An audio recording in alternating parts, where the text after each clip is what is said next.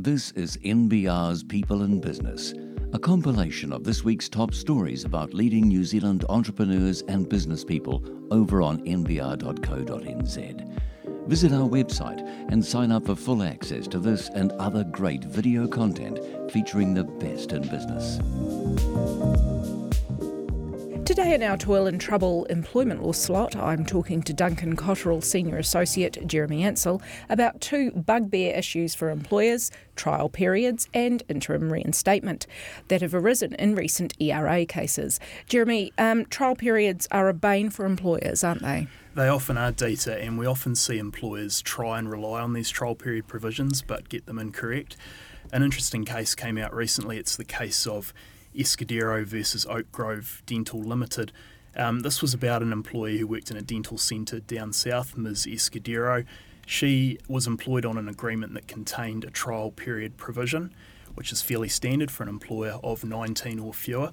Um, and issues arose in terms of her relationship with the practice manager at the office. So, what happened was the her and the practice manager would often have disagreements about various things, and Miss Escudero rather than addressing these issues directly uh, with the employer, she would often speak in Spanish to other colleagues and get quite upset.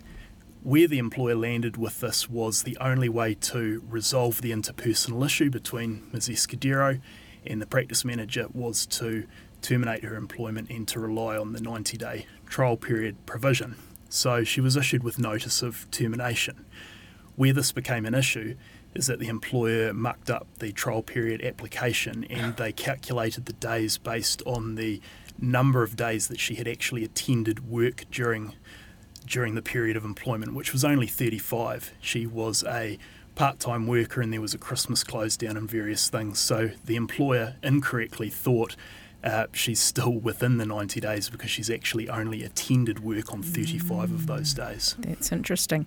So just in a normal circumstance, if if your employer takes again you for whatever reason, they can actually dispense with your services in 90 days? If there's a correctly applied trial period clause, absolutely. Right. There's a few um, conditions though. So the trial period provision must be included in a written employment agreement, and that has to be signed by both parties before the first day of employment. Right often they're undone on that basis. It's not sufficient to give an employee an agreement and say, sign it at some point after you've started. It must be in place before the first day of work. So that's one um, condition. Another is that the person cannot previously have been employed uh, by that employer. If they have, you cannot use a trial period. And another um, condition is that the employer must have 19 or fewer employees. So, in the case of Miss Escudero, the ERA looked at it. They found the dismissal under the purported trial period provision was completely invalid, hadn't been done correctly. So, then they had to look at why she'd actually been dismissed, which was due to this interpersonal relationship without any process, and they found that that in and of itself was certainly not a reason to dismiss an employee. Right. So you actually can't just take against someone and get rid of them if you don't like them. You do actually have to follow the process, but there has there's a chance that they'll look at the reason and they'll find the reason lacking. I, I, sorry, only if the trial period's not been correctly applied. So if it's all in place, it's 19 right. or fewer, there's a written employment agreement in place that contains it, the person hasn't been employed there before, you can dismiss for whatever reason you like and rely right. on the trial period. And in that situation, the employee cannot bring a personal grievance for unjustified dismissal. They can for other reasons, but not for an unjustified dismissal. Uh, However, yeah. if you bugger up the trial period piece and it's not a valid trial period, yeah. then they can um, unpack it and look at whether it was a justified or unjustified dismissal in usual circumstances. I'm just actually amazed that this survived six years of a Labour led government. I mean, this is something unions does, don't mm. like, do they? They don't. No, they don't appear to like it. Um, it's mm. often one of these employment law issues that becomes a, a bit of a political football. We know mm. that National and ACT are, are, looking to scrap trial periods altogether, but they have been um, retained for, for 19 or fewer. At, at the moment, yeah, they are. Right. Yeah. But the, the, the moral of this story is to get your paperwork and your processes down pat. Absolutely, and you run into massive difficulties um, if you don't get that right. And it is something that we see time and time again with employer clients who aren't aware of all those various conditions. Right. Right. And so, what is the difference between a trial period and a probationary period? Mm. It's a really good question, and it's one we get a lot of confusion about um, mm. amongst employers. So, if you're an employer with 19 or fewer, your best option is going to be to use a trial period. However, if you have 20 or greater employees, you still can have what's called a probationary period, and they're, they're actually different despite the, the um, similarities. So, under a probationary period, you can still go through a process and you can raise concerns with an employee uh, within either a three or a six month period about their performance or their conduct, and you can dismiss them within that period. But what you have to do under a probationary period is you must go through some form of process. You must put them on notice about what the concerns Right. are. You must give them an opportunity to respond to those concerns and give them an opportunity to improve and then make a decision. Um, whereas under a trial period, you're not required to go through any of those steps. But I mean, what you're saying about a probationary period sounds a bit like a normal process, doesn't it? Uh, it is, that's right, but um, it, it's it's less extensive than a normal Right. termination process. I see. But there is still a degree of at least making the employee aware of what the concerns are. Whereas a trial period, and an employer can go to an employee on day 89 and say, "We're terminating under the trial period provision. That's it. You're not required to give any reason." Right, that's very interesting. Now, let's talk about the second um, case, which is a case of interim reinstatement. Quite an unusual one to come before the ERA, I understand. It is. So, interim reinstatement is when an employee is um, dismissed from their employment for whatever reason and they go and seek a court uh, directive that they be put back in the workplace pending the outcome to a, a main or a substantive hearing further down the track. So, what happened in the case here of um, Mr. Clark versus Habitat for Humanity is we had Mr. Clark, who was a general manager. Habitat for Humanity are involved in providing housing solutions, finding accommodation for uh, lower income people. In the course of his duties as GM, Mr. Clark was responsible for acquiring um, property from time to time. They would then go into partnership with council and establish housing there. Uh, and he reported to a board.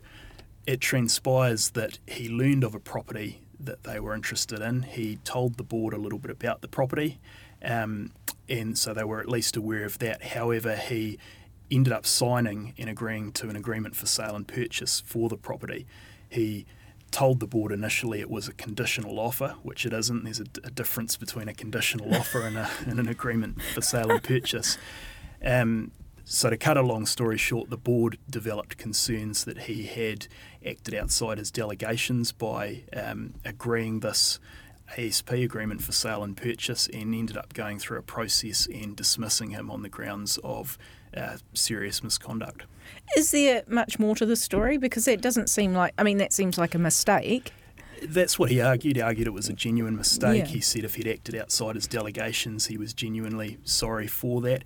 He also pointed to a property he'd previously acquired for Habitat for Humanity back in 2020, where he'd gone through a similar process. Right. Um, the board, as it transpired, were concerned about the wording of the due diligence clause, and they actually ended up pulling out of the purchase. So they never acquired the property, but they still felt that he'd gone outside his um, delegations. But uh, as you can see from the case, he applied for interim uh, reinstatement and was put back in uh, by the ERA. This is amazing, really. I mean, it's because his his dispute is with the board, so he doesn't have to work with the board every day, right? That he'd want to go back in, because most employees surely would not want to go back in with the person that. Absolutely. We- Yeah. Yeah. what we find is not a lot of employees who have been dismissed will want to go back, so they don't claim um, either Yeah. interim or permanent re- reinstatement. It is the primary remedy for an unjustified dismissal, but a lot of employees want to cut their losses and move on. But Yeah. In Mr. Clark's case, he argued that he still had sufficient rapport um, with the board members. He said the relationship wasn't um, frayed. He was genuinely uh, remorseful for his oversight or acting outside his delegations. Um, and he said he had quite collegial relationships with other colleagues as well. And the ERA applied, the Employment Relations Authority applied all the various tests as they're required to do. And they found that the, the balance of convenience weighed in his favour and that it was um, less inconvenient for the employer to have to have him back in the workplace than it was for Mr. Clark to remain out of work for a, a long period of time until we get to the main hearing. Right, and has the main hearing happened yet? Or? It hasn't, and the way we are with timeframes, that will probably be some um, He'll be months working away. there in three years' time. Unless yeah. it settles, but uh, it, as far as we know, and unless the case settles, he will be reinstated into the workplace until the main hearing. So the ERA haven't found that the dismissal was unjustified. They've just found that there's an arguable case uh, that it might be. And I guess the Um, the lesson or the learning there for employers is that you can dismiss somebody under the grounds of serious misconduct, think um, you've got the strongest case in the world, and the ERA can, in, in some circumstances, put them back into the workplace on an interim basis. Amazing. That's fascinating. Thanks very much, Jeremy. Thank you. While most of North Island has been singing Rain, Rain, Go Away, one man and his business hopes the sun stays away. Blunt Umbrella's co founder Greig Brebner joins me now. Welcome, Greig. Well, thank you. Good I'm, to be here. I'm glad someone's been enjoying all this rain recently. Yeah, it's been crazy, isn't it? So, I mean, sticking with that rain sort of theme, tell me about the seasonality of Blunt Umbrellas. Sort of how much do you benefit from sort of the rainy summer that we've had? it makes a big difference. Um, for us, it's really about preparing for a rainy day, though, because our products, I guess, require an investment. So people aren't going to buy it on a whim unless they really know about the brand and trust it. So, um, so yeah, it's really about putting that work in so that when it does rain, people make that investment and go for it. But yeah, you definitely need a, a good period of rain or a good season for people to actually want to make that investment, which Auckland definitely has. And I mean, umbrellas have been around for so long. What makes a blunt umbrella unique? Um, well, it's really been engineered to within an inch of its life. Um, um, back in the day, I was just really annoyed in London walking around getting my eye nearly poked out. So it's really about the points on the umbrellas to start with. And then working out, well, how can I actually make it better in terms of the user experience? And, and what I worked out was that the canopy on the umbrella, if it's pulled really tight, it will act like a wing in the wind as opposed to a big floppy sail. So, really about just a better engineered product that gives you a better sensory experience, if that makes sense. Mm-hmm. So, just when you use it, it just feels solid. It sounds awesome with the rain on the roof of it. So, it makes you feel like you're in a cocoon and all those feelings of security and it just makes you feel yeah, better using it. gives you joy. Oh, that's um, that's wonderful to hear. I mean, nothing's worse than sort of feeling like your umbrella's going to pack in Yeah. on you or Yeah. blow you down the street or something like that. Um, your, your business is 17 years old. It's, it's sort of nearly old enough to vote in some Mm. senses. What's um, been the biggest challenge, I suppose? I think um, just the transitions, like every business starts in a certain mode. Um, you're just trying to, I guess, make ends meet just to get something viable. And then to actually go through and get the sophistication and get all your systems in place and actually to take those steps up the up the ladder. And I think when you're doing it for the first time, it's like you're just learning everything the hard way. So that's really difficult. And um, yeah, just, just getting the right people in the right places, I think, is, is actually a really, really hard one. So um, so we've been through all those challenges, and um, I think the era that we've been through, like um, the resources weren't so available as what they are today. So it felt like we've sort of learnt everything the hard way. So that's why I guess it has taken us a little while to get to the level we are now. But in saying that, we've actually done it the right way in some ways. And what's been some of the biggest milestones in the company's life? Um, I don't know. There's lots of little wins. Like everyone thinks, everyone looks for the big win to say, "Oh, I've finally made it." But um, I don't know. I just think you get some articles written about you early days in um, big magazines like Wired magazine and the Wall Street Journal, and just to see your name up there, that was that was a bit of a thrill. Um, getting Karen Walker on board to do a collab early days was really amazing because we really looked up to her and what she's done globally with her brand. So just to get her validation was phenomenal. Um, yeah, and I think um, taking on the markets ourselves, like to really feel like a truly global brand and just get the wins in these other markets.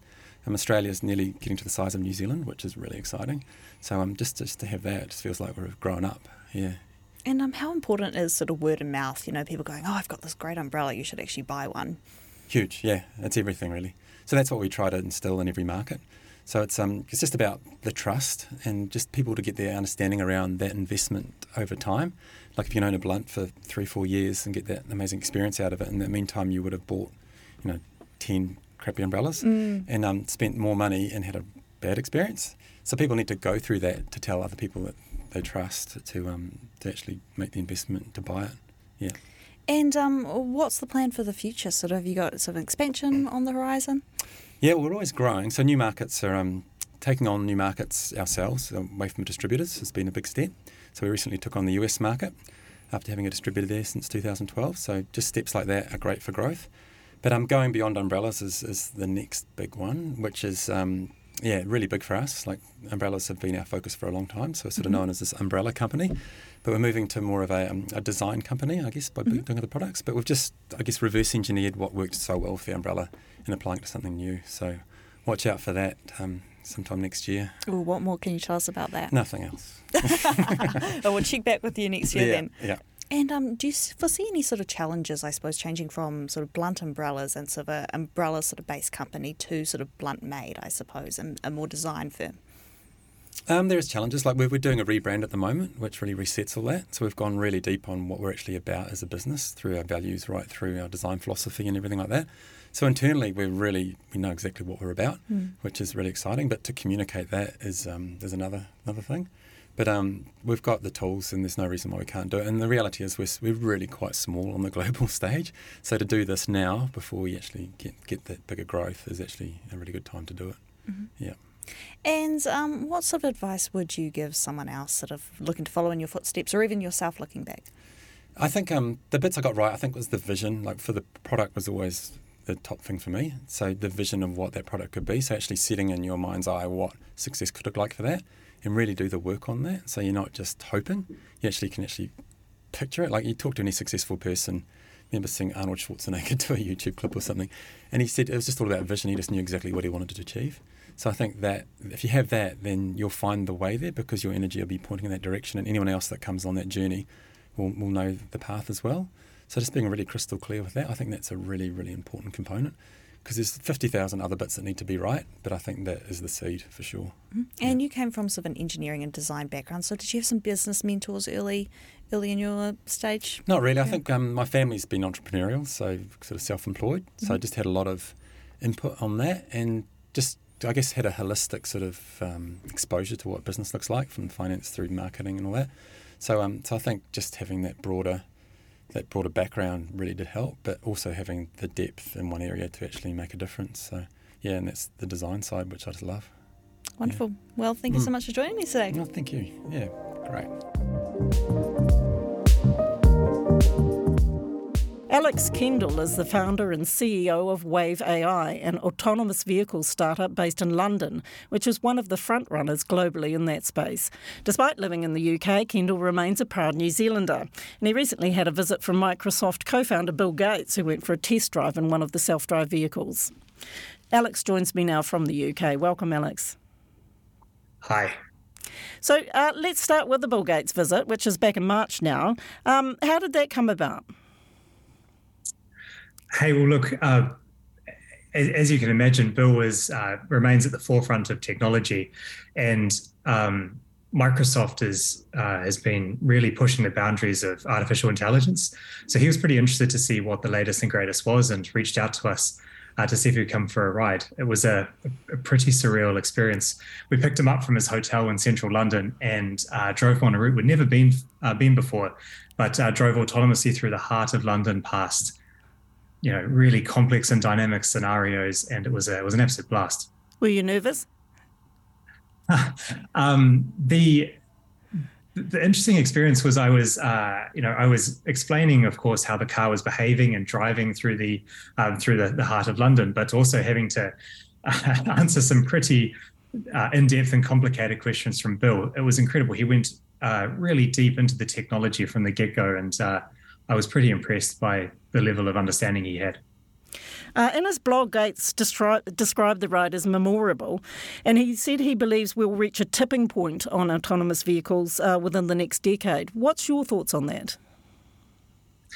The autonomous driving industry is a, I think it's an exciting time because we've now got, um, uh, we now have commercial services that have launched uh, but they're in very constrained environments. So places like uh, San Francisco and some other US cities and a, a, few other places around the world.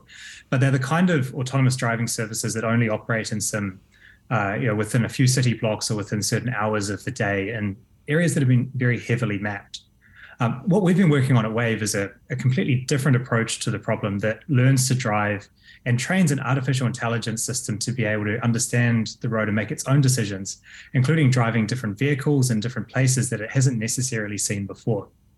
Um, we believe this is an approach that's, that's, going to allow autonomous driving to scale globally. And, and what we're really pushing for is uh, technology that can be the first to 100 cities, and including, I hope, uh, bringing it to, to New Zealand sometime soon. Um, uh, but I, would go as far as saying I think artificial intelligence is going to be the tipping point that gets uh, uh, autonomous driving from these constrained, small-scale, um, you know, classical robotics deployments where they're told how to drive, to a point where it can deal with the um, variety that we see on the road globally. That's that AI tipping point that's going to let us get there, and I, you know, I, I think we're on the forefront of it. it's a lot of um, discussion, obviously, around the safety of AI at the moment. What's what's your thoughts on that? Yeah, so it's a I mean, it is, is such a transformative technology. Artificial intelligence is going to um, accelerate almost anything we want to do. And, um, you know, I can talk more about the autonomous driving case in particular, where it's going to allow us to have a much more effective um, transportation of people and goods in our cities. And, um, you know, if you look at some of the impact that might have, it's going to, um, we have know, 1.3 million people a year die on our roads each year. It's going to address that. It's going to um, be able to turn car parks to green parks. It's going to be able to um, allow us to uh, make mobility much more accessible. So the impact is going to be extraordinary. But the the challenge is that um, you know the, the challenge is that with that level of impact, you've got to have a really high degree of trust with the technology. Um, so, you know, how you how do you build trust with a system? It's about being able to set and meet expectations over time. And so, the key thing there is that we don't overblow the expectations of AI, and um, I think it's really important to talk about its limitations and and where it might need further development. Um, but then also, when it does become to a point where it's it's really effective, we should be able to safely prove that and be able to um, uh, have a level of confidence that lets us deploy it safely. That's what's going to create trust and ultimately widespread adoption and value for society. Just wanted to go back to your Kiwi roots. So um, you were brought up in Canterbury, I understand. Can you tell us a, a bit about that? Yeah, I was fortunate enough to grow up in Christchurch. Um, I, uh, I, have some really fond memories there and, and, try and get back frequently to visit my family that still live there. Um, but whether it was the sense of adventure I was able to obtain you know, with my dad going to the Southern Alps, uh, or you know, perhaps the, the friends and, and and culture I had growing up there. It was a it was a treat. Um, where did you get the idea for your startup? How did how did you come about starting up a company from it too? So I, I, grew up in Christchurch. I went to the University of Auckland to study uh, mechatronics engineering, and when I finished my studies there, I um, you know I, I, I was really fascinated with seeing what you could do with robotics and, and embodied AI systems, and um, and was fortunate enough to win a scholarship to the University of Cambridge, uh, the Woolf Fisher Scholarship, uh, which enabled me to to do a PhD, and that was a chance to have three or four years where there was really no constraints. I was in an environment surrounded by some of the most uh, incredible people in the world, and I could just sit back and and you know really look at the problem in a in a new way. And it was that period of study where uh, I was fortunate enough to develop some algorithms that, for the first time, showed us how to build machines that could see for themselves, understand uh, where they are, what's around them, what's going to happen next, and do so with uh, with machine learning. It was that technology that led me to believe actually we can create robots that can have a level of intelligence that means that they can operate in unconstrained environments. They can uh, do so in a safe and, and scalable manner.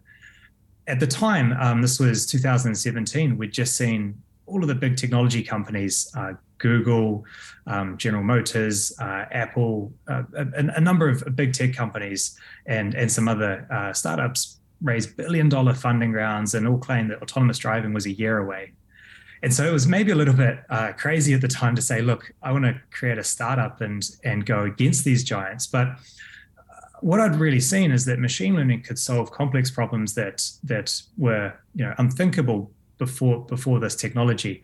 Uh, things like seeing the game of Go, the hardest board game in the world, that we could build machine learning um, systems that could beat the world champion at that. Uh, or um, and, and, so off the back of that, I was convinced that if we have the computer vision and and under, uh, understanding technology that lets us bring this to actual real life setting, this will be the way that we'll be able to build a scalable autonomous uh, autonomous solutions. And so that was really caused the genesis of Wayve. And, um, you know, we were able to raise a small amount of seed funding, got a house next to the university, and started building our first autonomous car in the garage. And it all, uh, you know, it's all, all taken off since then. What's been the hardest thing you found as an entrepreneur, and, and what is your first business, I presume? It is my first business. I, I was fortunate enough to spend a little bit of time in Silicon Valley and saw some of the startup ecosystem there. But it is my first business, and the rate of change has been extraordinary. In the you know almost six years I've been doing this, every year has been a completely different, I guess, job for me. At the start, I wrote the initial code and got the robot to start doing its thing.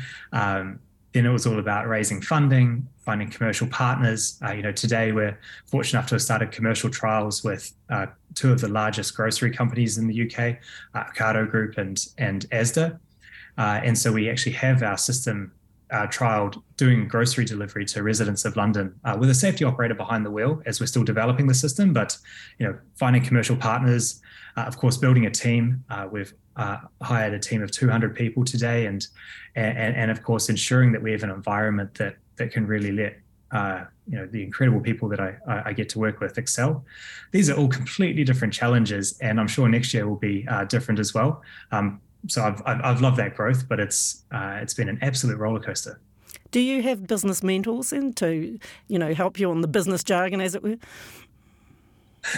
Um, yeah, no, look, a lot of it is, is learning the hard way, but yes, uh, fortunate enough to be surrounded by some um, some incredible uh, incredible mentors. Um, whether that's you know some of our investors like uh, you know, Sir Richard Branson or um, Yann LeCun or uh, people uh, Yann LeCun was uh, one of the pioneers of machine learning, deep learning, uh, or some other people that have, have, really inspired what we're doing, or, or people that I work day to day with. Um, yeah, I think I, I, really do firmly believe that you end up um, gravitating to and you know, challenging yourself with the, the, culture of the people you surround yourself with. Um, so I think it's it's crucial that you end up surrounding yourself with people that uh, you know align with your values and can you know, ultimately challenge you um, and, and you can learn from them. So that, that's what I've, I've tried to do. Um, you've described autonomous vehicles as a space race for your generation. Why do you think it is so important? I think it's um, I, well. I mentioned some of the the things that the autonomous driving is going to be able to give society, but um, you know, honestly, I think if we look at what sets the human race apart from other uh, species in the animal kingdom, it's our ability to create tools.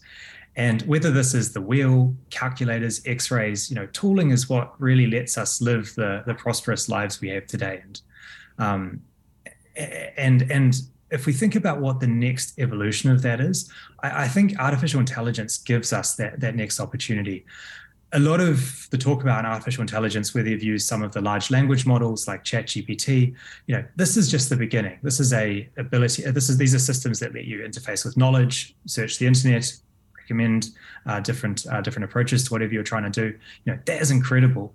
But for me, the the next wave beyond that is going to be embodied AI, bringing AI into the physical world. We live in the physical world, and um, having tools and machines, intelligent machines that can really go and um, uh, you know, give us more agency in our world in the case of autonomous driving, allow us to have more safe, sustainable, and accessible transportation, to be able to, um, you know, trust these machines to um, to really move us around and give us that that freedom and exploration that transportation gives us.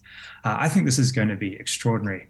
So for me, it's the it's the next big opportunity to advance the the prosperity of the world, and um, that's you know that's why I'd, I'd, maybe compare it to the space race. One interesting thing is the the space race um, uh, that you know happened in the 1960s. It was roughly a decade to get the first human on the on the moon. Um, the cost of that program in today's dollars was about uh, uh, you know was in the order of um, uh, 300 billion and 300 billion dollars. So it was an extraordinary amount of money and time that that went into into that. And if you look at autonomous driving, I think in terms of time and and money and effort, we're we're you know we're maybe a, a, a third of the way into that, but it's just accelerating at a, an enormous pace now with what we're seeing with these recent artificial intelligence breakthroughs. So yeah, there are some some fun comparisons you can do, but ultimately, I think it's going to have uh, probably the biggest impact on our on our lives out of you know, anything that we see today. And um, that kind of disruption, I think you can equate to things like the Industrial Revolution, but it's gonna it's gonna come uh, at a at a at a really exciting pace. Um, so I'm, I feel thrilled to be part of it. You talked about the grocery retailers. Where are you at in terms of commercialisation? The challenge with autonomous driving is that uh, not only do you have to develop the technology, but you have to develop a business model. Um, you know, how we see it is that we want to build the artificial intelligence technology that you can put in uh, you know, across many applications, whether it's ride hailing uh, in London, grocery delivery in, in Paris, or, uh, or public transport in New Zealand. Like all of these different applications, we should have an AI system that can adapt to them all. Um, but in order to bring this to market, we need to work with vehicle manufacturers, we need to work with um, vehicle operators, uh, and that's what we're really building up with these first grocery trials. So today uh, we have systems that we retrofit onto uh, onto the vehicles that that our grocery partners operate, and we do last mile grocery delivery where uh, uh, the grocery is is uh, driven autonomously from the fulfillment center to people's homes. Um, now, the next step in that, of course, is seeing it more deeply integrated into into an into a, a, a vehicle rather than being retrofitted, uh, and of course um, improving the the safety through the experience and the data we're collecting to the point where we can um, operate those vehicles in an autonomous setting. Um, but I'd love to see it expanded to other applications as well. And as I said, I think this can be a really intelligent and adaptable autonomous driving platform. So you've just hired someone to deal with the um, automobile manufacturers, haven't you, in terms of trying to get some partnerships? Is that right? Yeah, that's right. Uh, our team's always growing, and uh, we've recently brought on board uh, a, a, really fantastic colleague, Frank, who's our director of automotive partnerships. Um, but that's going to be an area of growth for us. Do you see this um, a world where you're going to have um, consumers driving around or, or being driven around in, in self-drive cars? Then? Yeah, I do. Uh, I think so. Consumer-owned autonomous vehicles, uh, they, they they will exist. I think they're going to come after fleet-operated autonomous vehicles because when you're pioneering a nascent technology, um, you know, I think it's really important that you're able to operate it in a, um, in a really well managed way. And I think the way to start is with commercial fleets. Um, but of course, over time, as the technology matures and as uh, you know, as as we get more reliability in the technology, uh, I think naturally that will move to uh, products that are available to consumers. Today, uh, consumers can purchase um, what's called level two or uh, you know, user and command autonomy. It's driver assistance systems that might help you uh, drive along the highway, and you still need to be responsible and liable for the driving, um, but it might assist you to do the, the, the lane keeping or stopping in traffic. Uh, but what we're building is a, uh, a level four or a non-user in charge, a, a fully autonomous system that uh, you know when you go in the vehicle uh, as a passenger, you won't be liable for operation of the vehicle. The vehicle will be driving for you. Um, and to, to be able to, if you want to own that uh, as a as a consumer, you know that will exist, but I think it'll come um, some years later, but very shortly after uh, commercial fleet operations. That's why we're starting there. What's the timeline then for for those commercial operations, and, and then you know, do you think consumer? We're not talking specifically about a timeline uh, for a couple of reasons. I, I think the industry has um, put out many you know quite aggressive timelines around how autonomy is going to get to scale and you know uh, it's built a lot of hype and and you know hype cycles in the industry that I don't think have been helpful. It's also very challenging to define what a milestone is, right? Because you know today there are autonomous level four autonomous driving services. If you go to uh, a place like Phoenix in Arizona in the United States, you can download an app and you can get in a vehicle with no one in the front seat today. So it's here, um, but is it profitable? Is it scalable? Is it global? No. And so um, you, you have got to be careful in exactly how you define these milestones. But for us, um, you know, it's not going to be here tomorrow or, or, or next year. It's a multi-year journey, um, but we're you know we're, we're we're certainly focused on getting there as fast as we can. But we're we're not going to put out a date uh, until we're um, until we're really clear and sure uh, that that that it's going to ship. Like what you're hearing? Join the discussion with our member subscribers at our website, nbr.co.nz. Bracedon Solutions co founder Brandon Botting is with us now. Brandon, why did you start your business? What triggered you to do that? Um, I've spent uh, nearly 12 years working in the, the merchant space, uh, travelling f- to residential, commercial, even uh, some Housing New Zealand or Kāinga Ora jobs in my previous uh, roles. And I've always been a. on the side, I've always been acutely aware of the amount of waste that uh, construction and, uh, can generate. Um, and then I think the last couple of years with the timber supply shortage has probably really kind of driven us as a business to actually do what we need to get done. It's the idea for the braces have always been have always been in my head the last kind of four or five years, and then with the timber shortage, we just couldn't get it. We couldn't get timber. We couldn't build frames. We were struggling to get supply. And then when I really sat down and thought about what we thought how much timber was actually being used for, what is a temporary purpose, it kind of really made us go, we probably need to look at fixing this problem um, which is how Bracedon was born from uh, from the from the get go. Um, it's always been about, yeah, it's part of a wider community of reducing waste in construction, um, especially around for us temporary bracing. So you're focused primarily on the residential construction sector? Yeah, residential was where uh, temporary bracing is probably more prevalent than necessarily commercial. Um, any timber frame building is going to have some element of, uh, of, of, temporary bracing, um, which is why, like I said, residential was where we saw the most need. You drive through any subdivision around Auckland, you will see lengths of timber propping up walls, holding walls into square and into plumb. And then it's what happens with that timber after it's it's done its purpose is that where we found the found the issue could generally uh, generally appeared. Um, you know, a lot of the time it is 9045 H1 and H1.2 timber is not designed to be outside for long periods. So this timber can sit outside for maybe a couple of months, gets a little bit bent, gets a little bit warped. Suddenly it's not fit for the purpose that it went out to site for. And the, the lengths get piled to the side of the site, sit outside, gets into the job, what happens to it? Does it go to the next site? Um, a lot of the time it doesn't, and a lot of the time it can go straight into the bin, into the landfill. So your product will be reused for the next house on and on and on till at some point it needs to be dispersed up? Yeah, exactly it. So that's that's why we, we chose aluminium. Realistically, was that we knew it wouldn't rust, we knew it wouldn't warp. It's you know it's stable and it's strong. Um, so we really we kind of tested a few different a few different products, and we went around and asked a few other people around what products would be suitable. And aluminium tend to tick, tended to tick a few of the boxes, especially around what happens to it at its, at its end of life.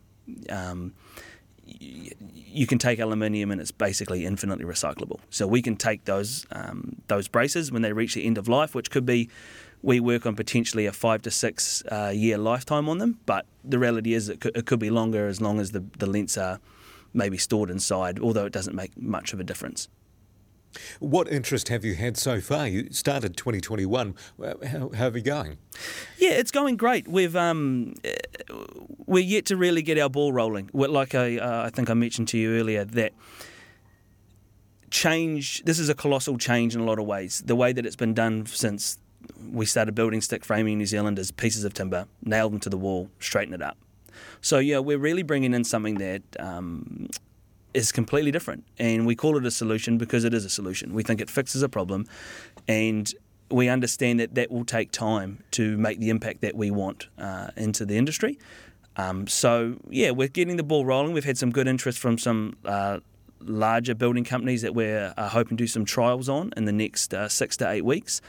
Um, and the support from multiple people within our industry at a, at, a, at a, relatively high level has been has been really encouraging and really supportive. So, yeah, we're, we're we're geared up for we're here for the long term and we're here to make change. So we understand that that doesn't happen overnight, and we're we're keen to keep going. Are you looking to sign big contracts with big construction companies, or are you looking for you know your um, your corner builders, your ones down the street?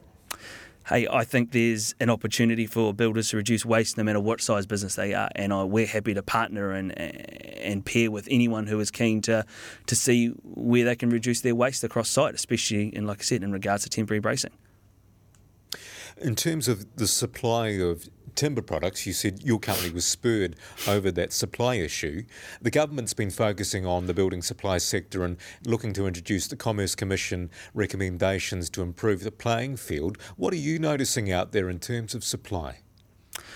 Certainly, with the the market the market softening around uh, new builds, uh, supply chain issues uh, are generally returning to some sort of normality, especially around the basics, um, around your timber, um, your jib, your plywoods. A lot of that is um, is returning to normal, so to speak. So we're finding that it isn't so much of an issue around uh, sourcing stock as it was this time last year or the last eighteen months.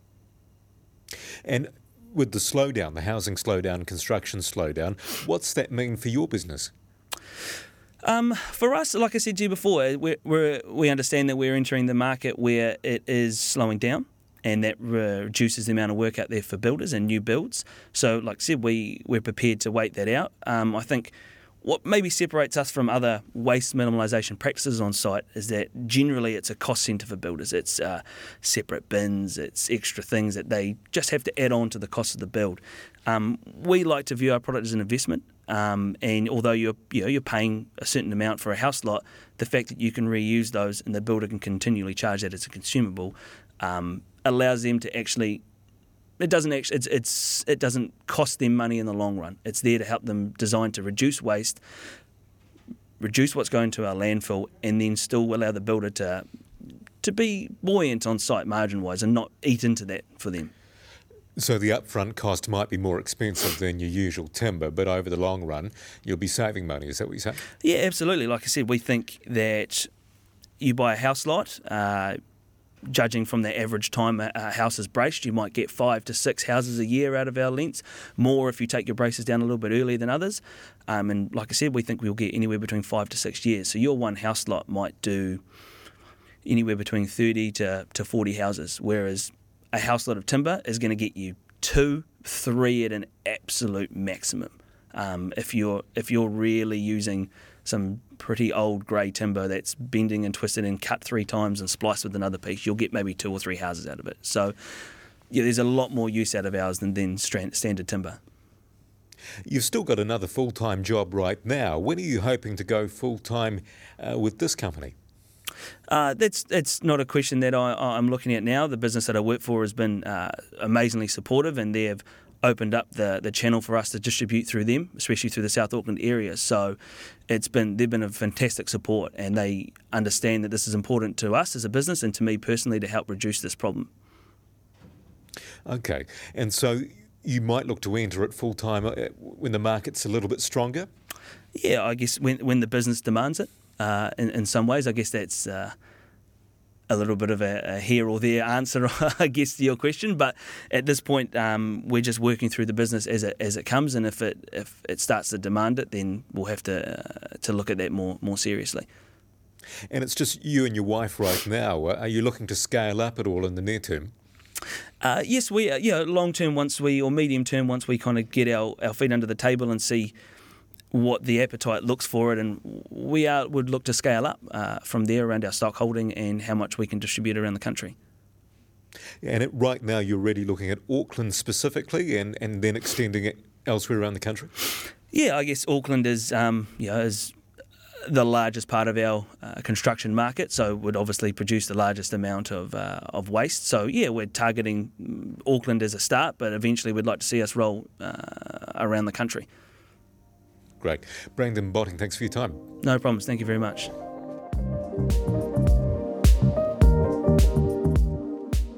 What's the potential for tech exports to drive the Kiwi economy? That's the question Auror founder and CEO Phil Thomson poses as his New Zealand software company builds export momentum. The three founders of the retail crime intelligence platform, Phil, Tom Batterbury, and James Corbett, were named EY Entrepreneurs of the Year last year and are competing for the global title in Monaco. Phil Thomson joins me now. Welcome, Phil. Good morning or evening, Fiona. How big has your company grown to? Yeah, we're about 130 people now. Um, so we work with retailers right across the world. Um, started in New Zealand. I think the first time I talked to you, um, we're just moving into Australia um, a number of years ago now. Uh, went into the US more recently um, for the last couple of years, and then the, uh, about 12 months ago entered the UK market. So we work with the likes of um, pretty much every New Zealand retailer, Coles, Woolies uh, in Australia, right up with Walmart in the US and now working with Marks and Spencer in the UK as one of our flagship customers there. So um, you're profitable now, I gather. We were profitable before our last capital raise, actually. Um, so we saw the opportunity in front of us was too big to to go slow on.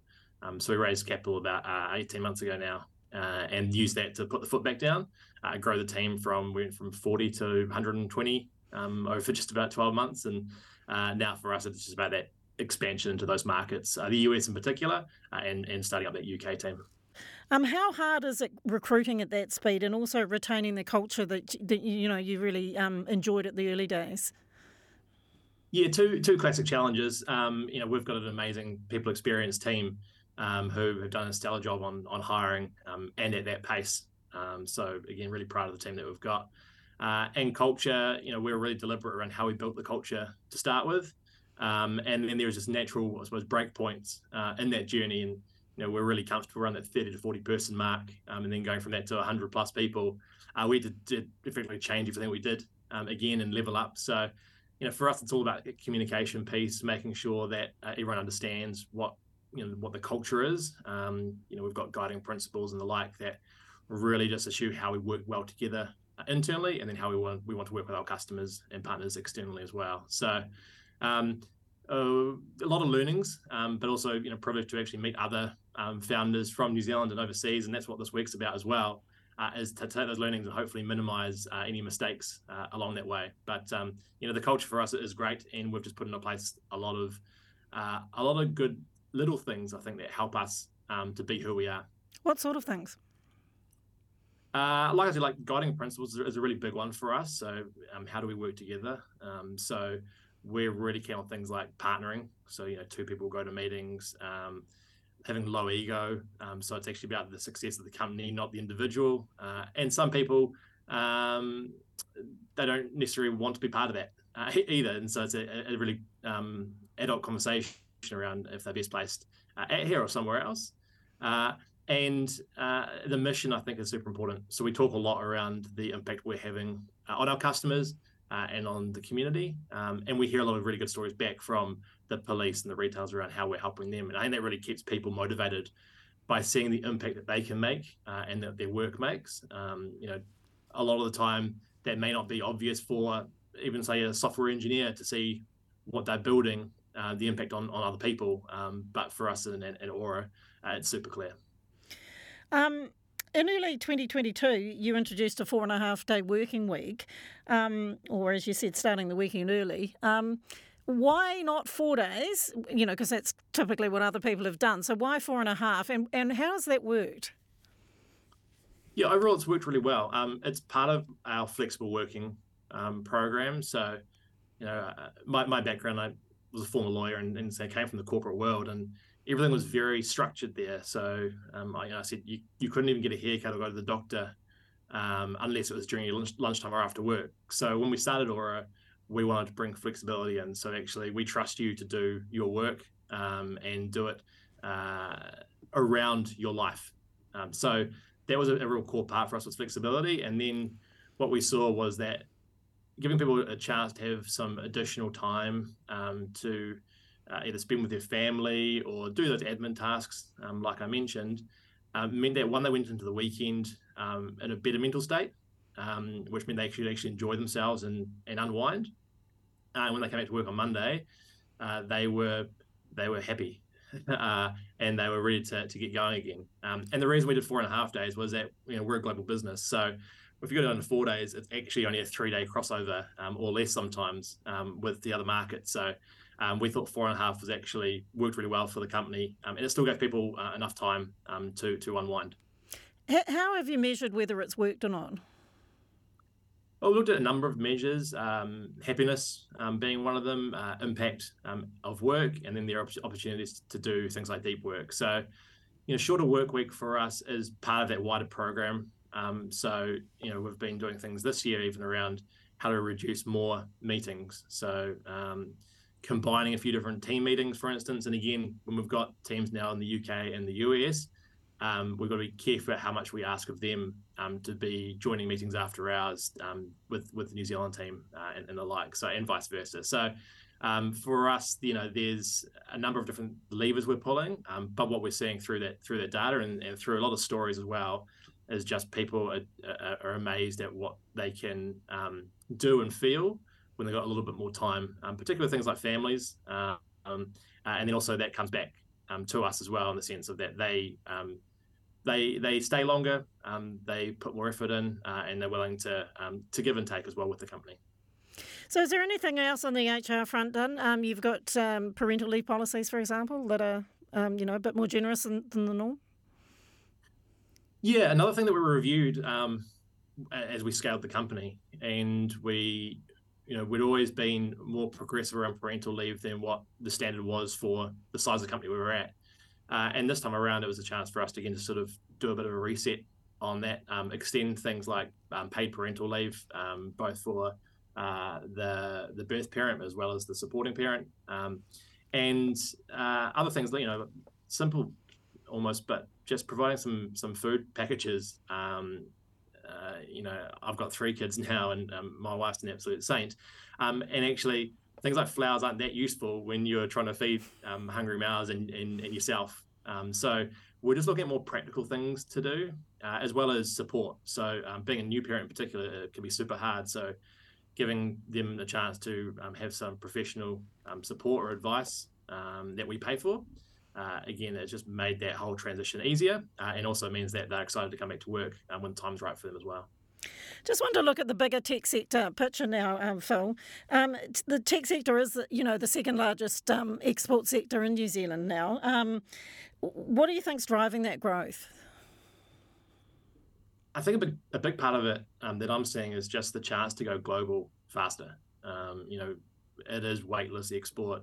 You can click a button and deploy into the UK market um, without even having to be there. Um, you know, over time, you obviously you do want to be in those markets if you're supporting customers, uh, but you know, it's it's you can replicate it pretty quickly, um, and with not a lot of change as well. So I reckon key part is just that ease. Um, and for New Zealand, I think we're actually great at looking at problems and figuring out uh, how to solve them with technology. And uh, a lot of the companies, in particular, that I've seen, us included, you know, often we're just we're, we're digitizing a process that for us appears inefficient, uh, or you know, you question why is it still done on pen and paper? You know, why hasn't someone actually gone and done that? And we look around the world and go, oh, actually, no one is looking at that piece. Maybe because it seems too simple.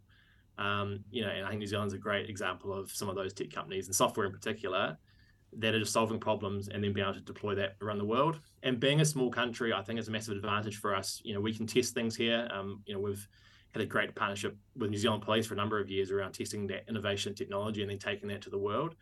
Um, uh, and it's it's too small to stay in New Zealand. Um, you know, when you look at someone like uh, Australia, know, they've got a great um, tech industry, but a number of those companies can't afford to just stay in, stay in Australia, so they don't necessarily look um, as quickly as going overseas. Whereas just about every New Zealand technology company I speak to, you know, they're on or about to go on a plane um, to go and check out a new market uh, or or see their customers on the market. So I think it's fantastic. I do think I do think it's the future for New Zealand. Um, do you think uh, it can hit the number one spot?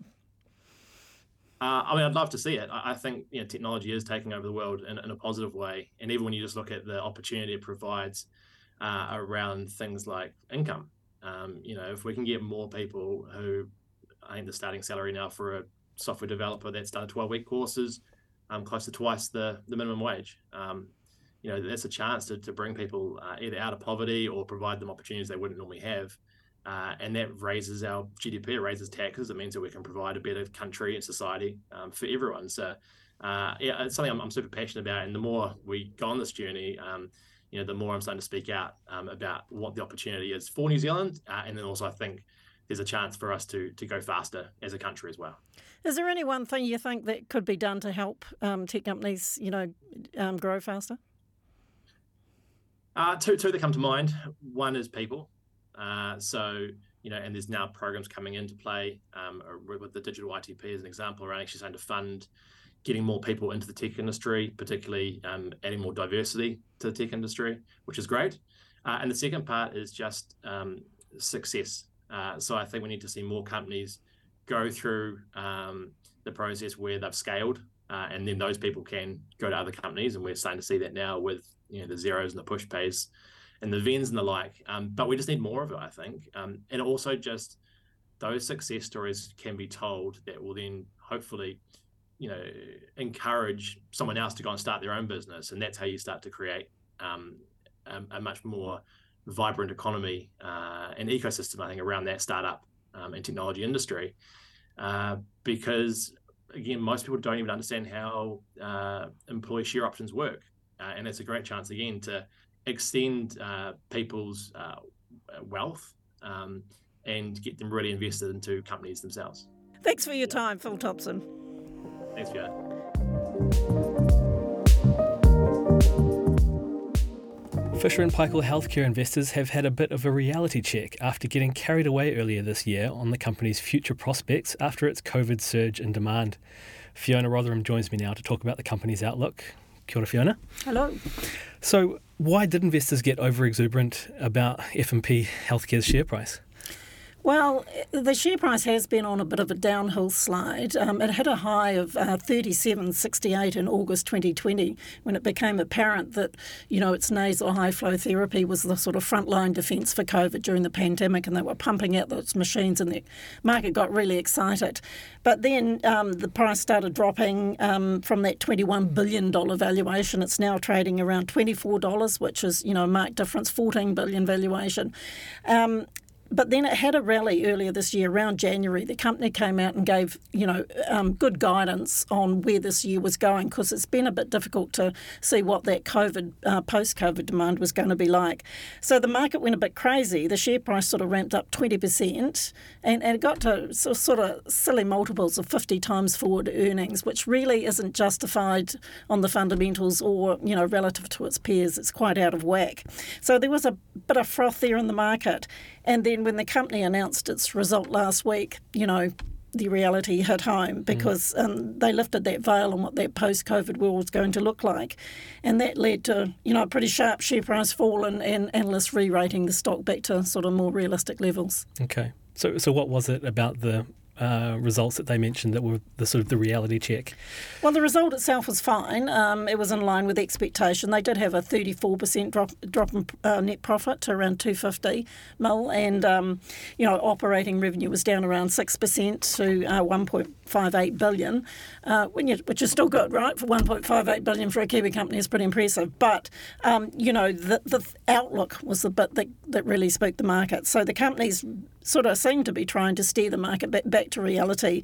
And so you had CEO Lewis Gradon saying, um, look, you know, operating margins are going to contract this financial year rather than expand. And the market had been expecting the steady return to the sort of gross margins that, that enjoyed pre-COVID, so at least. But uh, so that that was a real sort of um, check for them. Its guidance on net profit after tax for, for this financial year is actually lower than what it achieved in, in FY20, and that's despite you know revenue growing markedly over those four years, 35%.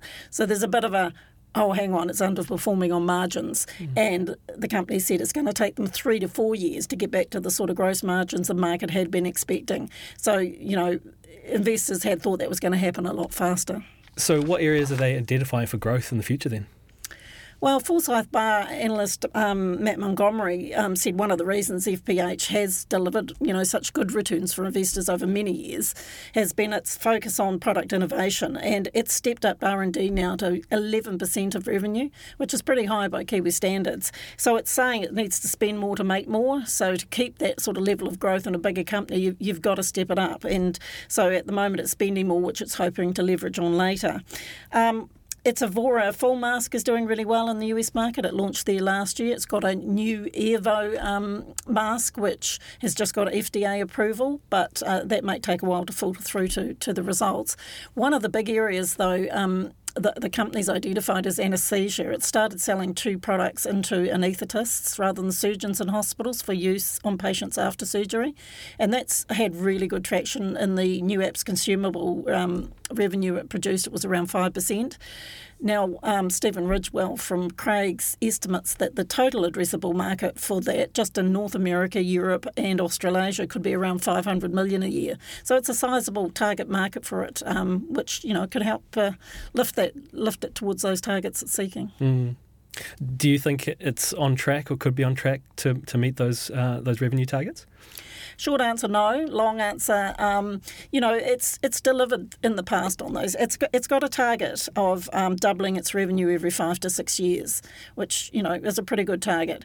Um, and it's but the harder, the bigger you are, the harder that gets, right? Um, I think that that's a 12% compound annual growth rate. Um, analysts are picking that it's more likely to be around 10% over the next few years. Um, and so it's going to get close, but probably not close enough as, as what investors are looking for.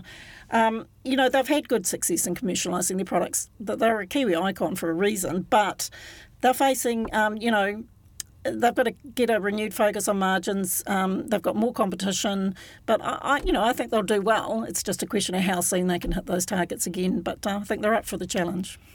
I think also you know, you can't really predict when there's going to be another pandemic or, or something like when they're in, in the healthcare sector. Well, COVID hasn't disappeared, right? Yeah. I mean, there's still some demand. But this is the first time the company's come out and said, we see, uh, you know, a return to normal, really, that we're progressing towards that. So they're kind of dampening down expectation, really. Great. Well, thanks for your insights, Fiona. Thank you.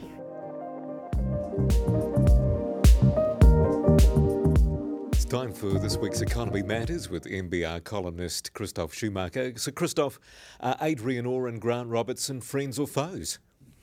Well, good question. Um, given the recent statements made by Adrian Orr after the OCR announcement, it seems like they are not just friends but best buddies. Um, if we look at the setup between government and an independent reserve bank, maybe there should be something slightly less than that. Mm. In what ways are they friends right now? Well, the objective and the role of the Reserve Bank is to provide monetary stability and keep inflation back to that 1 to 3% limit. We are sitting at 6.7, so way too high. And that's why the Reserve Bank governor is increasing uh, the OCR. But at the same time, the finance minister has just released a budget that indicates more and more spending and borrowing.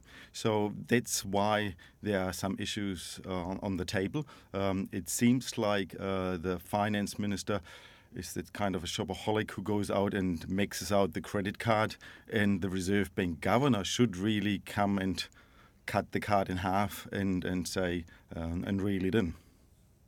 So you were taken aback by his comments saying uh, the government was more of a friend than a foe. Absolutely, uh, because countries all around the world have created independent reserve banks to ensure that they are the gatekeeper of monetary policy, that they keep an eye on government spending. So when the finance minister increases expenditure and borrowing by about 20 billion and ask the Reserve Bank to, to issue or buy bonds, then you would actually think that they uh, should be kind of foes, and Adrian Orr would be, be shocked rather than come out and say, uh, all good, uh, this won't impact on inflation. You're also saying that the Reserve Bank is no longer as independent as it used to be. Absolutely, because uh, last just last year, uh, the original act that established the Reserve Bank was was changed and, and, replaced, and the Reserve Bank now has a governance board rather than being a single decision maker. And this government board, the people, the members on that board are actually appointed on the recommendation of the finance minister. So clearly, there is more inf- governmental influence on the Reserve Bank now than there used to be. Mm. You're also saying there needs to be some kind of coordination between fiscal policy and monetary policy, though. Absolutely. We don't want the Reserve Bank governor and the finance minister to be foes because there should be some coordination if the government, for example, as we've seen during the COVID uh, crisis, wants to kickstart the economy by spending money. We don't want the Reserve Bank to increase interest rates because that would be counterproductive. And at the same time, if the Reserve Bank believes it needs to increase the money supply, then we don't want government uh, to increase taxes. Again, would be counterproductive. So there should be some form of coordination uh, to make sure the well-being of the economy is, is, is there and looked after. What concerns do you have if they are overly friendly? Well, at the moment, the increase of the OCR, the last increase by 0.25%, wasn't the surprising part. What was the surprising part is that Adrian Orr pointed out that this probably is the peak of the OCR, uh, and we might see reductions in the later part of 24. And that 5.5% was sort of that magic number initially on the table uh, a year or so ago. But things have changed. We've had a cyclone um, that has damaged the economy, that has put inflationary pressure on prices. We are expecting immigration to peak again and 100,000 new people arriving in the country. So the situation has changed. So I'm surprised that we still believe the 5.5% is that upper limit. Christoph Schumacher, thanks for your time. Most welcome. And that's been this week's People in Business. Thanks for listening. If you're hungry for more and want to join the discussion, head over to nbr.co.nz.